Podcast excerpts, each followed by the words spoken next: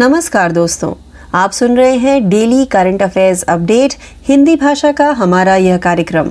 मैं हूं आपकी आरजे प्रियंका और बिना किसी देरी के शुरू करते हैं हमारे आज के इस कार्यक्रम को हमारे पहले डेली अपडेट के साथ, जिसका शीर्षक है महत्वपूर्ण दिन अंतरराष्ट्रीय खान जागरूकता दिवस चार अप्रैल। हर साल चार अप्रैल को अंतरराष्ट्रीय खान जागरूकता दिवस मनाया जाता है। यह दुनिया भर में विस्फोटक खदान कार्रवाई के हानिकारक प्रभावों से प्रभावित लोगों की स्थापना और विकास के लिए मनाया जाता है। चूंकि ये खदानें और विस्फोटक तत्व नागरिक आबादी के जीवन, सुरक्षा और स्वास्थ्य के लिए गंभीर खतरा पैदा करते हैं, यह राष्ट्रीय और स्थानीय स्तर पर इन लोगों के सामाजिक और आर्थिक स्तरों को प्रभावित कर रहा है। उन्नीस सौ संतानवे में एक सौ चौसठ देशों में हस्ताक्षर के लिए खोले गए anti personnel mine ban convention के बाद से इस दिन का एक इतिहास है। अंतरराष्ट्रीय खान जागरूकता दिवस दो हज़ार तेईस का विषय mine action can not wait है। आइए बढ़ते हैं हमारे दूसरे डेली अपडेट की तरफ, जिसका शीर्षक है रक्षा। डी आर डी ओ के research centre Imarat R C I प्रयोगशाला ने सिरामिक रेडोम्स प्रौद्योगिकी के निर्माण के लिए समझौते पर हस्ताक्षर किए। मुरुगप्पा समूह की firm Carborundum Universal Limited C O M I ने मिसाइल सिस्टम में उपयोग की जाने वाली सिरामिक रेडोम्स जेलकास्ट प्रोसेस प्रौद्योगिकी के निर्माण के लिए लाइसेंसिंग तकनीक के लिए डी आर डी ओ के research centre Imarat R C I प्रयोगशाला के साथ एक समझौते पर हस्ताक्षर किए हैं।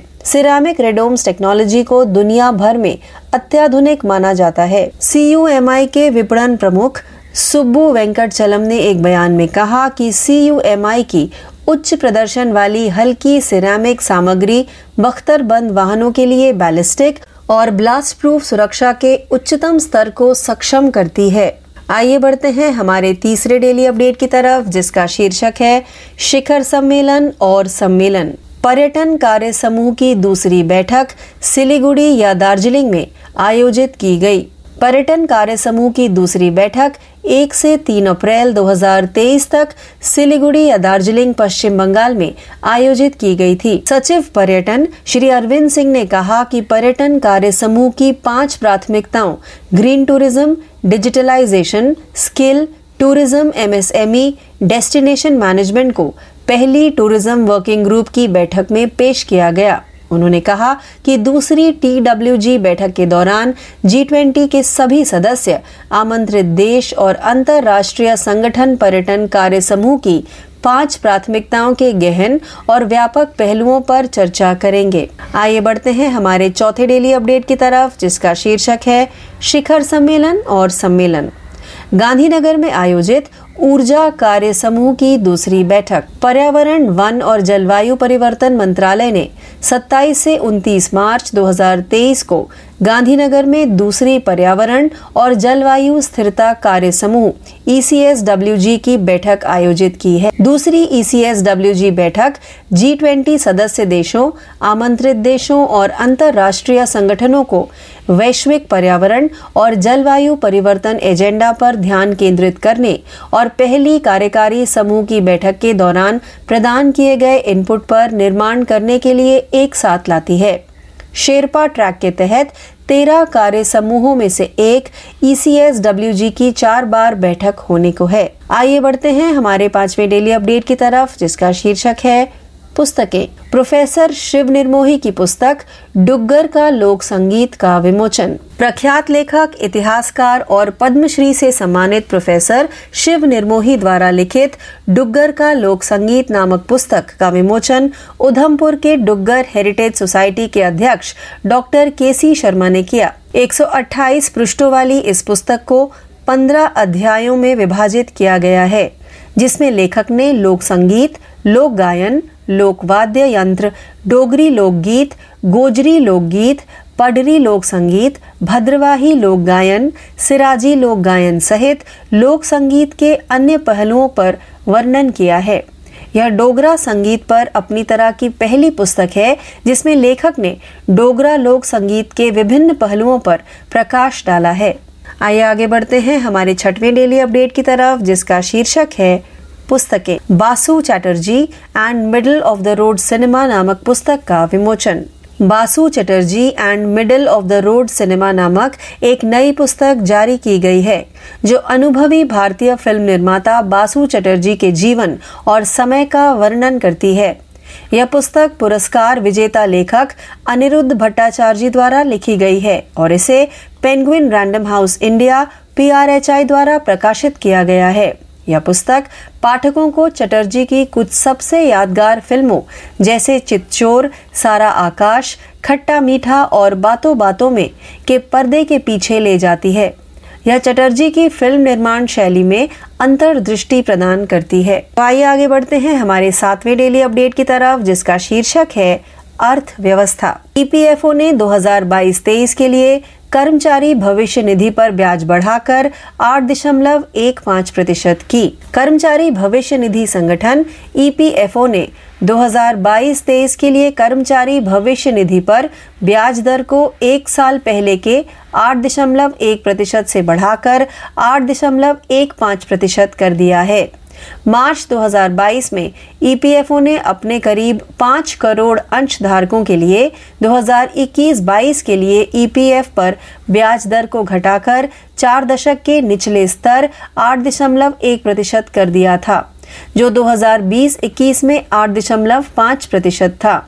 ई पी एफ ओ के केंद्रीय न्यासी बोर्ड सी बी टी की बैठक में ब्याज दरों में बढ़ोतरी का फैसला लिया गया, जिसमें उच्च वेतन से जुड़ी पेंशन, वित्त वर्ष दो हज़ार तेईस की ब्याज दरों और वार्षिक वित्तीय अनुमानों पर चर्चा की गई। आइए आगे बढ़ते हैं हमारे आठवें डेली अपडेट की तरफ, जिसका शीर्षक है राज्य। विश्व बैंक ने असम की बाढ़ प्रबंधन परियोजना के लिए एक सौ आठ मिलियन डॉलर के ऋण को मंजूरी दे दी। विश्व बैंक ने असम को आपदा की तैयारियों में सुधार और बाढ़ पूर्वानुमान बढ़ाने में मदद करने के लिए एक सौ आठ मिलियन डॉलर के ऋण को मंजूरी दे दी है, जिससे एक ऐसे राज्य में लगभग छह मिलियन लोग लाभान्वित होंगे जहां बाढ़ एक बारहमासी समस्या है। असम में दो हज़ार बाईस में सबसे भीषण बाढ़ आई थी, जिसमें चौंतीस जिलों के नवासी लाख से अधिक लोग प्रभावित हुए थे और एक सौ निन्यानवे लोगों की मौत हो गई थी। कुल मिलाकर दो लाख चार हजार तीन सौ अड़तालीस घर भी गंभीर रूप से या आंशिक रूप से क्षतिग्रस्त हो गए। विश्व बैंक के कार्यकारी निदेशक मंडल द्वारा अनुमोदित ऋण असम के लिए पाँच सौ मिलियन डॉलर के बड़े निवेश कार्यक्रम का हिस्सा है। आइए बढ़ते हैं हमारे नौवें डेली अपडेट की तरफ, जिसका शीर्षक है नियुक्ति। एन डी टी वी ने सेबी के पूर्व चेयरमैन यू के सिन्हा और दीपाली गोयनका को स्वतंत्र निदेशक नियुक्त किया। भारतीय प्रतिभूति एवं विनिमय बोर्ड सेबी के पूर्व चेयरमैन उपेंद्र कुमार सिन्हा को N D T V board of directors का स्वतंत्र निदेशक और गैर कार्यकारी चेयरपर्सन नियुक्त किया गया है। वेल्सपन इंडिया की सी ई ओ दीपाली गोयनका को भी एन डी टी वी के बोर्ड में एक स्वतंत्र निदेशक के रूप में नियुक्त किया गया है। यू के सिन्हा ने दो हज़ार ग्यारह और दो हज़ार सत्रह के बीच सेबी के अध्यक्ष के रूप में कार्य किया था। श्री सिन्हा उन्नीस सौ छिहत्तर में भारतीय प्रशासनिक सेवा में शामिल हुए थे। उनके पास एम एस सी और एल एल बी की डिग्री है। आइए आगे बढ़ते हैं हमारे दसवें व अंतिम डेली अपडेट की तरफ, जिसका शीर्षक है पुरस्कार। बंगबंधु शेख मुजीबुर रहमान को साहित्यिक पुरस्कार से सम्मानित किया गया। The foundation of SAARC writers and literature F O S W A L ने बंगबंधु शेख मुजीबुर रहमान को एक विशेष साहित्यिक पुरस्कार से सम्मानित किया।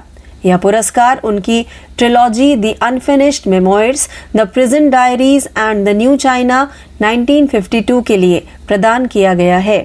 प्रख्यात पंजाबी उपन्यासकार और F O S W A L के संस्थापक अध्यक्ष अजीत कौर ने महोत्सव में बांग्लादेशी लेखकों और शोधकर्ताओं रामेंदु मजुमदार और मुफीदुल हक को पुरस्कार प्रदान किया। बंगबंधु शेख मुजीबुर रहमान को उनकी ट्रिलॉजी के लिए उत्कृष्ट साहित्यिक उत्कृष्टता के लिए यह पुरस्कार दिया गया है। तो इस अपडेट के साथ ही हमारा आज का यह हिंदी भाषा का कार्यक्रम डेली करंट अफेयर्स अपडेट्स यही समाप्त होता है। ज्यादा जानकारी के लिए हमसे यूं ही जुड़े रहिए। मैं आपकी आरजे प्रियंका आपसे यही विदा लेती हूँ। धन्यवाद। नमस्कार, मी तेजल आपल्या सर्वांचं चालू घडामोडी या सत्रात सहर्ष स्वागत करते। आजची पहिली बातमी, राज्यातील भूजलाच्या जलधारांची गुणवत्ता तपासणी आता फिरत्या प्रयोगशाळेद्वारे सुरू करण्यात आली असून सध्या केवळ नागपूर विभागात सुरू झालेली ही सुविधा लवकरच राज्यातील सर्व महसुली विभागात सुरू केली जाईल. राज्य शासनाच्या भूजल विकास आणि सर्वेक्षण यंत्रणेद्वारे भूजलाच्या जलधारांची गुणवत्ता तपासणी केली जाते. त्यातून ते पाणी वापरण्यायोग्य आहे की नाही याबद्दलचा निर्णय घेतला जातो. सध्या राज्यातील काही ठराविक शहरात उपलब्ध असलेल्या प्रयोगशाळेतूनच भूजलाची तपासणी केली जात होती. त्यातील असुविधा आणि होणाऱ्या विलंबाचा कालावधी लक्षात घेऊन या तपासणीसाठी दोन फिरत्या प्रयोगशाळा सुरू करण्यात आल्या. त्यावरील अद्ययावत यंत्रणेमुळे भूजलाचा नमुना तपासणीसाठी घेणे सहज सोपे बनले असून या प्रयोगशाळेतच त्याची लगेच तपासणी केली जाते. सध्या नागपूर विभागात कार्यरत असलेल्या या प्रयोगशाळांच्या धर्तीवर राज्यातील सर्व महसुली विभागात लवकरच अत्याधुनिक यंत्रणांनी सुसज्ज फिरत्या प्रयोगशाळा सुरू होत आहे. यामुळे भूजलाची तपासणी प्रक्रिया अधिक सोपी आणि सुलभ होणार असून भूजलाच्या पुनर्भरण प्रक्रियेसाठी देखील त्याचा उपयोग होऊ शकणार आहे. पुढील घडामोड. राज्यसभेत स्पर्धा दुरुस्ती विधेयक दोन हजार तेवीस चर्चेविना मंजूर झालं. लोकसभेत या विधेयकाला गेल्या आठवड्यातच मंजुरी मिळाली. व्यवहारांच्या मूल्यावर आधारित विलिनीकरण आणि अधिग्रहण यावर नियंत्रण ठेवणारं हे विधेयक आहे. दोन हजार कोटी रुपयांपेक्षा अधिक मूल्य असलेल्या व्यवहारांसाठी सी सी आय अर्थात भारतीय स्पर्धा आयोगाची मान्यता आवश्यक करणारं हे विधेयक होय. पुढील घडामोड. दोन हजार तीस पर्यंत देशभरात सुमारे सतरा हजार सातशे सी एन जी स्टेशन्स स्थापन करण्याचं उद्दिष्ट ठेवण्यात आलं. राज्यसभेत एका लेखी उत्तरात पेट्रोलियम आणि नैसर्गिक वायू राज्यमंत्री रामेश्वर तेली यांनी देशात पाच हजार एकशे अठरा सीएनजी स्टेशन्स स्थापन करण्यात आली असल्याची माहिती दिली. सीएनजी स्टेशनची स्थापना हा शहर गॅस वितरण विकासाचा एक भाग असून पेट्रोलियम आणि नैसर्गिक वायू नियामक मंडळाद्वारे नेमलेल्या अधिकृत संस्थांद्वारे ते काम केलं जात आहे असं सांगण्यात आलं. यावर्षी एक मार्च पर्यंत सार्वजनिक क्षेत्रातील तेल विपणन कंपन्यांनी अठरा हजार अठ्ठावीस रिटेल आउटलेट सुरू केले. पुढील बातमी. प्राप्तिकर विभागानं दोन हजार बावीस ते तेवीस या वर्षात तीन लाख सात हजार कोटी रुपयाहून अधिकच्या रकमेचे परतावे जारी केले. दोन हजार एकवीस ते बावीस मध्ये जारी केलेल्या परताव्याच्या तुलनेत सदतीस टक्क्याहून हे अधिक होय. गेल्या आर्थिक वर्षात एकूण वैयक्तिक कर संकलन नऊ लाख साठ हजार कोटी रुपयांपेक्षा जास्त झालं. गेल्या वर्षाच्या तुलनेत चोवीस टक्क्याहून यात वाढ झाली असल्याचं केंद्रीय प्रत्यक्ष कर मंडळ सीबीडीटीने म्हटलं. दोन हजार बावीस ते तेवीस या आर्थिक वर्षासाठी प्रत्यक्ष कर संकलनाची प्राथमिक आकडेवारी केंद्रीय अर्थसंकल्पीय अंदाजापेक्षा दोन लाख एक्केचाळीस हजार कोटी रुपयाहून अधिक आहे. पुढील बातमी. यंदाच्या हज यात्रेसाठी केंद्र सरकारनं एक लाख चाळीस हजार यात्रेकरूंची निवड केली. ही निवड डिजिटल निवड प्रक्रियेतून झाली. या यात्रेकरूंपैकी दहा हजाराहून अधिक यात्रेकरूंचं वय सत्तर वर्षांपेक्षा जास्त आहे असं अल्पसंख्याक मंत्रालयानं म्हटलं. एकूण एक लाख चौऱ्याऐंशी हजार अर्ज दाखल झाले होते. पुढील घडामोड. झारखंडच्या चतरा जिल्ह्यात माओवादी आणि सुरक्षा दलामधील चकमकीत पाच नक्षलवादी ठार झाले. यातील दोघांवर प्रत्येकी पंचवीस लाख रुपयांचं बक्षीस होतं. पोलिसांनी दोन एके सत्तेचाळीस आणि दोन भारतीय बनावटीच्या रायफलसह सहा रायफल आणि दारुगोळा जप्त केला. गौतम पासवान, अजित ओराव उर्फ चार्लिस, अमर गांजू, अजय यादव उर्फ नंदू आणि सुजित भुईया अशी या पाच माओवाद्यांची नावं असल्याची माहिती पोलीस अधिकाऱ्यांनी दिली. चतरा पोलीस दल आणि सीआरपीएफच्या तुकडीनं एका गुप्त माहितीच्या आधारे ही कारवाई केली. ही चकमक पलामू आणि चतरा जिल्ह्यांच्या सीमेजवळ असलेल्या लावलाँग पोलीस ठाण्याच्या हद्दीतील नवदिया जंगलात झाली. या कारवाई दरम्यान सुरक्षा दलांनी इथल्या माओवाद्यांचा तळही उद्ध्वस्त केला. पुढील बातमी. बिहारमधील बिहार शरीफ आणि सासरामच्या हिंसाचारग्रस्त भागात मोठी सुरक्षा तैनात करण्यात आली असून प्रतिबंधात्मक आदेश लागू केले गेले. प्रभावित भागातील परिस्थिती अद्यापही पूर्णपणे शांत नसून सलग पाचव्या दिवशी इंटरनेट सेवा बंद आहे. शैक्षणिक संस्था आणि उद्योगधंदे बंद आहेत.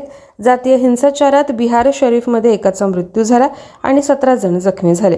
सासरामध्ये सहा जण जखमी झाले होते. या प्रकरणी आतापर्यंत एकशे त्र्याहत्तर जणांना अटक करण्यात आली असून संवेदनशील भागात ध्वज संचलन करण्यात आलं. वळूया पुढील बातमीकडे. आगामी चांद्र मोहिमेसाठी अमेरिकन अंतराळ संस्था नासाने क्रिस्टिना कोच या पहिल्या महिला आणि पहिल्या आफ्रिकन अमेरिकन व्यक्तीचं नाव जाहीर केलं. पन्नास वर्षानंतर होणाऱ्या चंद्राभोवतीच्या आर्टेमिस दोन या अंतराळ मोहिमेत क्रिस्टिनासह चार जण सहभागी होतील. अभियंता असलेली क्रिस्टिना हिने सर्वाधिक प्रदीर्घ अंतराळ उड्डाण करण्याचा विक्रम केला. ती या मोहिमेची विशेषज्ञ असेल. तर अमेरिकी नौदलातील वैमानिक व्हिक्टर ग्लोवरची पायलट म्हणून निवड झाली. मोहीम कमांडर जेरेमी हॅन्सन मोहीम तज्ज्ञ म्हणून चंद्रावरील उड्डाणासाठी निवडण्यात आलेला पहिला कॅनडियन नागरिक असून तो आर्टेमिस दोन मोहिमेचा कमांडर असेल. याशिवाय आंतरराष्ट्रीय अंतराळ स्थानकाचा अनुभव असलेला रीड वायझमन याचाही या मोहिमेत समावेश होईल. ह्युस्टनमधील जॉन्सन स्पेस सेंटर या नासाच्या आर्टेमिस दोन मोहिमेच्या तळावर घेतलेल्या एका परिषदेत ही घोषणा झाली. वळूया पुढील बातमीकडे. Indian Premier League I P L स्पर्धेत चेन्नई सुपर किंग्जनं लखनौ सुपर जायंट्स संघाचा बारा धावांनी पराभव केला. प्रथम फलंदाजी करत चेन्नईच्या संघानं दिलेलं दोनशे अठरा धावांचं लक्ष साध्य करताना लखनौ सुपर जायंट्सचा संघ निर्धारित षटकार दोनशे पाच धावाच करू शकला. यानंतरची बातमी. मलेशिया संसदेनं देशातली मृत्यूदंडाची शिक्षा रद्दबातल ठरवली. सध्या मलेशियात एक हजार तीनशे गुन्हेगार या शिक्षेच्या प्रतीक्षेत आहेत. वास्तविक मलेशियात दोन हजार अठरा पासूनच या शिक्षेची अंमलबजावणी केली जात नाही. मात्र यामधून अकरा गंभीर गुन्हे वगळण्यात आले. त्यामध्ये खून, दहशतवाद यांचाही समावेश आहे. इतर गुन्ह्यांमध्ये जास्तीत जास्त चाळीस वर्षांपर्यंतच्या जन्मठेपेची तरतूद करण्यात आली. याबरोबरच वेताने मारण्याची शिक्षाही देता येऊ शकेल असं मत कायदे तयार करणाऱ्यांनी व्यक्त केलं. न्यायाधीशांनी ही कठोर शिक्षा केवळ अपवादात्मक परिस्थितीत देण्याचं म्हटलं आहे. पुढील बातमी. दोन हजार बारामध्ये भारताविरोधात युद्धाचा कट रचल्याप्रकरणी इंडियन मुजाहिदीन या बंदी असलेल्या दहशतवादी संघटनेचा सहसंस्थापक यासिन भटकळ, हस्तक मोहम्मद दानिश अन्सारी आणि इतरांवर आरोपपत्र दाखल करण्याचे निर्देश दिल्ली न्यायालयानं दिले. या सगळ्यांच्या विरोधात सबळ पुरावा असल्याचं अतिरिक्त सत्र न्यायाधीशांनी म्हटलं. भारताच्या विविध भागात दहशतवादी कारवाया करण्यासाठी इंडियन मुजाहिदीनमध्ये मोठ्या प्रमाणावर भरती होत असल्याचं न्यायालयानं म्हटलं.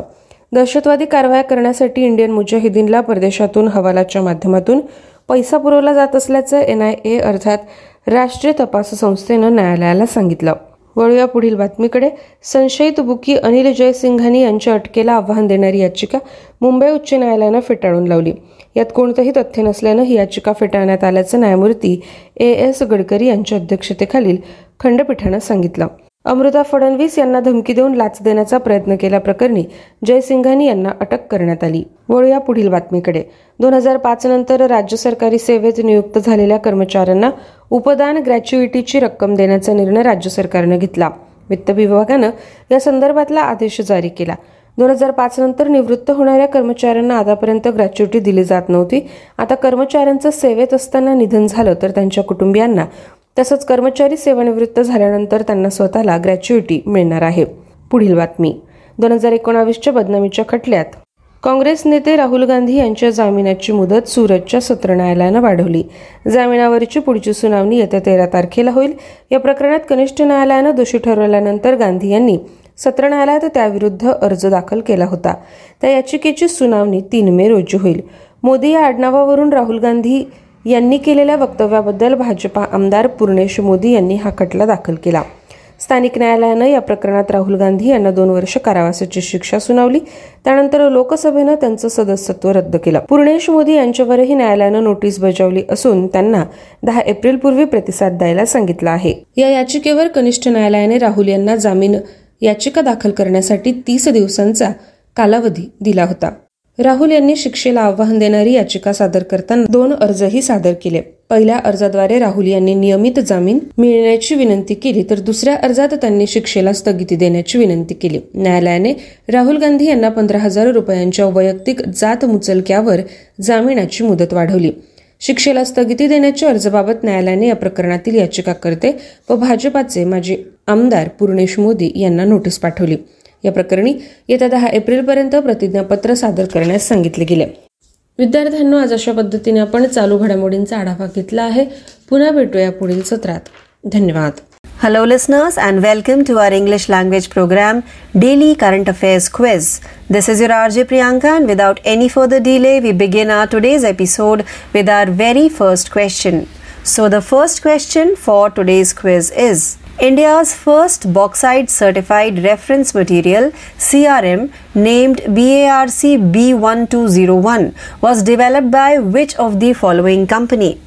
The correct answer for the question is D, both A and B, National Aluminium Company Limited and Bharat Aluminium Company. National Aluminium Company Limited (NALCO), country's leading manufacturer and exporter of alumina and aluminium, has successfully developed a bauxite certified reference material C R M naming as B A R C B one two zero one in joint collaboration with Bhabha Atomic Research Center (B A R C). Now let's move forward to our question number two. Who among the following was appointed as the Asian Hockey Federation A H F Athletes Ambassador from India for a term of two years? The correct answer for the question is C. Salima Tete. National women's hockey team midfielder Salima Tete was appointed as the A H F Athletes Ambassador from India for a term of two years starting March twenty-fifth. Tete accepted the certificate and the position during the Asian Hockey Federation A H F Congress in Myeongdong, Korea. Now let's move forward to our third question. The E P F O raised the interest rates on Employees Provident Fund by how much percent for the financial year twenty twenty-two twenty-three? The correct answer for the question is A. eight point one five percent. India's state-run retirement fund manager raised the interest rate on Employees Provident Fund to eight point one five percent for F Y twenty-three, a development that will benefit more than sixty million subscribers of the Employees Provident Fund Organization E P F O. Now let's move forward to question number four. Who among the following was honored with Kerala's highest civilian honor, Kerala Jyoti? The correct answer for the question is B. M T Vasudevan Nair. Kerala's highest civilian honor, Kerala Jyoti, was awarded to writer M T Vasudevan Nair. The second highest award, Kerala Prabha, was shared by actor Mammootty, former civil service officer T. Madhava Menon and writer Omcheri N N Pillai. Now let's move forward to question number five. In the forty-eight kilogram category, who among the following clinched the gold medal at the twenty twenty-three I B A Women's World Boxing Championship? The correct answer for the question is C. Neetu Gangas. India's Neetu Gangas bags the gold medal after winning the final match over Mongolia's Lutsai Khan Alton Setseg in forty-eight kilogram category at the twenty twenty-three I B A Women's Boxing World Championships in New Delhi. Now let's move forward to question number six. The R B I gave nod to which of the following company to begin operations as a non-banking financial company account aggregator N B F C A A? The correct answer for the question is B. C R I F Connect. C R I F Connect, a subsidiary of credit bureau company C R I F S P A, has announced that it has received approval from the Reserve Bank of India R B I to begin operations as a non-banking financial company account aggregator N B F C A A. Now let's move forward to question number seven. Who won the orange cap in the W P L twenty twenty-three? The correct answer for the question is C. Meg Lanning. Delhi Capital skipper Meg Lanning won the orange cap in the inaugural edition of the W P L twenty twenty-three. The Delhi Capital's batter scored three hundred forty-five runs in nine matches. She played at an average of forty-nine point two eight. Let's move forward to question number eight. The Spanish Hindi Football Dictionary was launched in New Delhi by the La Liga along with which of the following countries' embassy? The correct answer for the question is D. Spain. To increase engagement with the Indian fan base, La Liga, in partnership with the Embassy of Spain in India and Instituto Cervantes, launched a Spanish Hindi football dictionary at the residence of the Embassy of Spain in New Delhi. Now let's move forward to question number nine. Who among the following bags the men's sixty-seven kilogram bronze medal at the I W F World Youth Championships in Durres, Albania? The correct answer for the question is D. Bharali Bedabrate. Indian weightlifter Bharali Bedabrate clinched the men's sixty-seven kilogram bronze medal at the I W F World Youth Championships in Durres, Albania. The fifteen-year-old lifted a total of two hundred sixty-seven kilograms, one hundred nineteen kilograms, one hundred forty-eight kilograms to finish third. Now let's move forward to the tenth and last question of today's quiz. Who among the following was recently elected as the leader of the Scottish National Party (S N P)? The correct answer for the question is A. Hamza Yusuf. Hamza Yusuf has been elected the first minority ethnic leader of the Scottish National Party in a narrow victory that will force him to confront deep divisions within the party. He is almost certain to be confirmed as Scotland's next First Minister. So with this, we have now come to an end of today's episode of Daily Current Affairs Quiz. Please stay tuned for more learning. This is your R J Priyanka signing off for the day. Thank you. नमस्कार दोस्तों, आप सुन रहे हैं हमारा हिंदी भाषा का कार्यक्रम डेली करंट अफेयर्स क्विज. मैं हूं आपकी आरजे प्रियंका और बिना किसी देरी के शुरू करते हैं हमारे आज के इस क्विज को हमारे पहले प्रश्न के साथ. तो आज के क्विज का पहला प्रश्न ये रहा. B A R C B one two zero one नामक भारत की पहली बॉक्साइट प्रमाणित संदर्भ सामग्री सी आर एम को निम्नलिखित में से किसके द्वारा विकसित किया गया था? इस प्रश्न का सही उत्तर है ए और बी दोनों. नेशनल एल्यूमिनियम कंपनी लिमिटेड और भारत एल्यूमिनियम कंपनी. एल्यूमिना और एल्यूमिनियम के देश के अग्रणी निर्माता और निर्यातक national aluminium company limited NALCO ने भाभा परमाणु अनुसंधान केंद्र बी ए आर सी के साथ संयुक्त सहयोग से B A R C B one two zero one के रूप में एक बॉक्साइट प्रमाणित संदर्भ सामग्री सी आर एम सफलतापूर्वक विकसित की है. आइए आगे बढ़ते हैं हमारे दूसरे प्रश्न की तरफ. निम्नलिखित में से किसे दो साल की अवधि के लिए भारत से एशियाई हॉकी महासंघ A H F athlete ambassador के रूप में नियुक्त किया गया था? इस प्रश्न का सही उत्तर है सी सलीमा टेटे. राष्ट्रीय महिला हॉकी टीम की मिडफील्डर सलीमा टेटे को पच्चीस मार्च से शुरू होने वाले दो साल के कार्यकाल के लिए भारत से A H F athlete ambassador नियुक्त किया गया है. टेटे ने कोरिया के मुंगयोंग में एशियाई हॉकी महासंघ ए एच एफ कांग्रेस के दौरान प्रमाण पत्र और पद स्वीकार किया. आइए बढ़ते हैं प्रश्न तीन की तरफ. ई पी एफ ओ ने वित्तीय वर्ष दो हज़ार बाईस तेईस के लिए कर्मचारी भविष्य निधि पर ब्याज दर में कितने प्रतिशत की वृद्धि की? इस प्रश्न का सही उत्तर है ए आठ दशमलव एक पाँच प्रतिशत. भारत के सरकारी सेवानिवृत्ति निधि प्रबंधक ने वित्त वर्ष दो हज़ार तेईस के लिए कर्मचारी भविष्य निधि पर ब्याज दर बढ़ाकर आठ दशमलव एक पाँच प्रतिशत कर दी. एक विकास जो कर्मचारी भविष्य निधि संगठन ई पी एफ ओ के साठ मिलियन से अधिक ग्राहकों को लाभान्वित करेगा. आइए बढ़ते हैं प्रश्न चार की तरफ. निम्नलिखित में से किसे केरल के सर्वोच्च नागरिक सम्मान केरल ज्योति से सम्मानित किया गया था?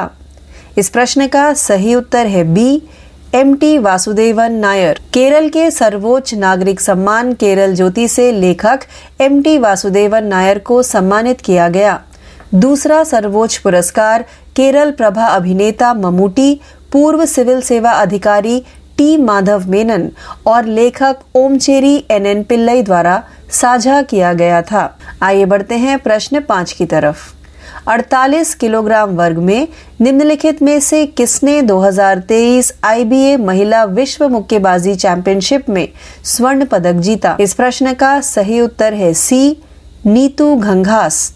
भारत की नीतू घंघास ने दो हज़ार तेईस आई बी ए महिला मुक्केबाजी विश्व चैंपियनशिप में अड़तालीस किलोग्राम वर्ग में मंगोलिया की लुत्सेखान अल्ता सेटसेग को फाइनल मैच में हराकर स्वर्ण पदक जीता. आइए बढ़ते हैं प्रश्न छह की तरफ. आर बी आई ने गैर बैंकिंग वित्तीय company account aggregator N B F C A A के रूप में संचालन शुरू करने के लिए निम्नलिखित में से किस कंपनी को मंजूरी दे दी है? इस प्रश्न का सही उत्तर है B C R I F connect. Credit bureau company C R I F S P A की सहायक company C R I F connect ने घोषणा की है कि उसे भारतीय reserve bank R B I से गैर बैंकिंग वित्तीय company account aggregator N B F C A A के रूप में संचालन शुरू करने की मंजूरी मिल गई है. आइए बढ़ते हैं प्रश्न सात की तरफ. डब्ल्यू पी एल दो हज़ार तेईस में ऑरेंज कैप किसने जीती? इस प्रश्न का सही उत्तर है C Meg Lanning. Delhi Capitals की कप्तान मेग लैनिंग ने डब्ल्यू पी एल दो हज़ार तेईस के उद्घाटन संस्करण में ऑरेंज कैप जीती। दिल्ली कैपिटल्स की बल्लेबाज ने नौ मैचों में उनचास दशमलव दो आठ की औसत से तीन सौ पैंतालीस रन बनाए। आइए बढ़ते हैं प्रश्न आठ की तरफ। स्पेनिश हिंदी फुटबॉल शब्दकोश को नई दिल्ली में ला लीगा द्वारा किस निम्नलिखित देश के दूतावास के साथ लॉन्च किया गया था? इस प्रश्न का सही उत्तर है डी स्पेन।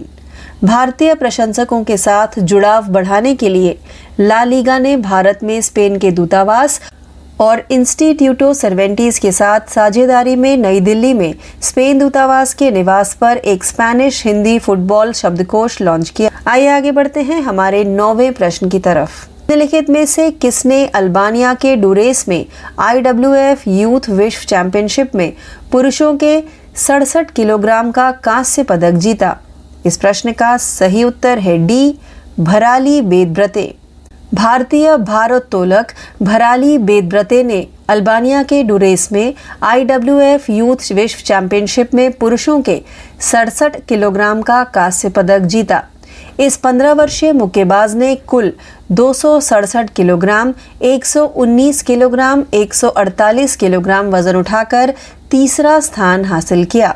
आइए बढ़ते हैं हमारे दसवें व अंतिम प्रश्न की तरफ। निम्नलिखित में से किसे हाल ही में Scottish National Party S N P के नेता के रूप में चुना गया था? इस प्रश्न का सही उत्तर है ए हमजा यूसुफ। हमजा यूसुफ को स्कॉटिश नेशनल पार्टी का पहला अल्पसंख्यक जातीय नेता चुना गया है, एक संकीर्ण जीत में जो उन्हें पार्टी के भीतर गहरे विभाजन का सामना करने के लिए मजबूर करेगा। स्कॉटलैंड के अगले फर्स्ट मिनिस्टर के रूप में उनकी पुष्टि होना लगभग तय है। तो इस प्रश्न के साथ ही हमारा आज का यह हिंदी भाषा का कार्यक्रम डेली करंट अफेयर्स क्विज यही समाप्त होता है। ज्यादा जानकारी के लिए हमसे यूं ही जुड़े रहिए। मैं आपकी आरजे प्रियंका आपसे यही विदा लेती हूँ। धन्यवाद। Hello listeners and welcome to our English language programme daily current affairs updates. This is your RJ Priyanka and without any further delay we begin our today's episode with our very first daily update which belongs to the category of important day, international day of mine awareness, fourth April. Every year on April fourth, the International Day of Mine Awareness is observed. It is observed for the establishment and development of people all over the world who have been harmed by harmful effects of explosive mine action, because these mines and explosive elements endanger the civilian population's lives, safety and health. This has an impact on these people's social and economic levels at the national and local levels. The day has a history dating back to nineteen ninety-seven when the Anti Personnel Mine Ban Convention was opened for signature in one hundred sixty-four countries. The theme for the International Day of Mine Awareness twenty twenty-three is Mine Action Cannot Wait. Now let's move forward to our second daily update which belongs to the category of defense. D R D O's research centre Imarat R C I laboratory signed agreement to manufacture ceramic radomes technology. Carborundum Universal Limited C U M I of the Murugappa group has signed an agreement with the D R D O's research center इमारत R C I laboratory to license technology to manufacture ceramic radomes gelcast process technology used in missile systems. Ceramic radomes technology is regarded as state of the art around the world. According to Subbu Venkat Chalam, C U M I's head of marketing, C U M I's high performance lightweight ceramic materials enable the highest levels of ballistic and blast proof protection for armored vehicles. Now let's move forward to our third daily update which belongs to the category of summits and conferences. Second tourism working group meeting held in Siliguri or Darjeeling. From the first to the third of April twenty twenty-three, the second tourism working group meeting was held in Siliguri or Darjeeling, West Bengal. Shri Arvind Singh, Secretary Tourism, stated that the first tourism working group meeting introduced the five tourism working group priorities of green tourism, digitalization, skills, tourism M S M Es, destination management. He stated that at the second T W G meeting, all G twenty members, invited countries and international organizations will discuss the five tourism priorities in greater depth and breadth. Now let's move forward to our fourth daily update, which belongs to the category of summits and conferences. Second Energy Working Group meeting held in Gandhinagar. The Ministry of Environment, Forests and Climate Change has organized the second Environment and Climate Sustainability Working Group E C S D G meeting from March twenty-seventh to twenty-ninth, twenty twenty-three in Gandhinagar. The second E C S D G meeting bring together G twenty member countries, invitee countries and international organizations to focus on the global environment and climate change agenda and to build on the inputs provided as the first working group meeting. The E C S D G, one of the thirteen Sherpa track working groups, is scheduled to meet four times. Now let's move forward to our fifth daily update, which belongs to the category of books. Professor Shiv Nirmohi's book Duggar का लोक संगीत released.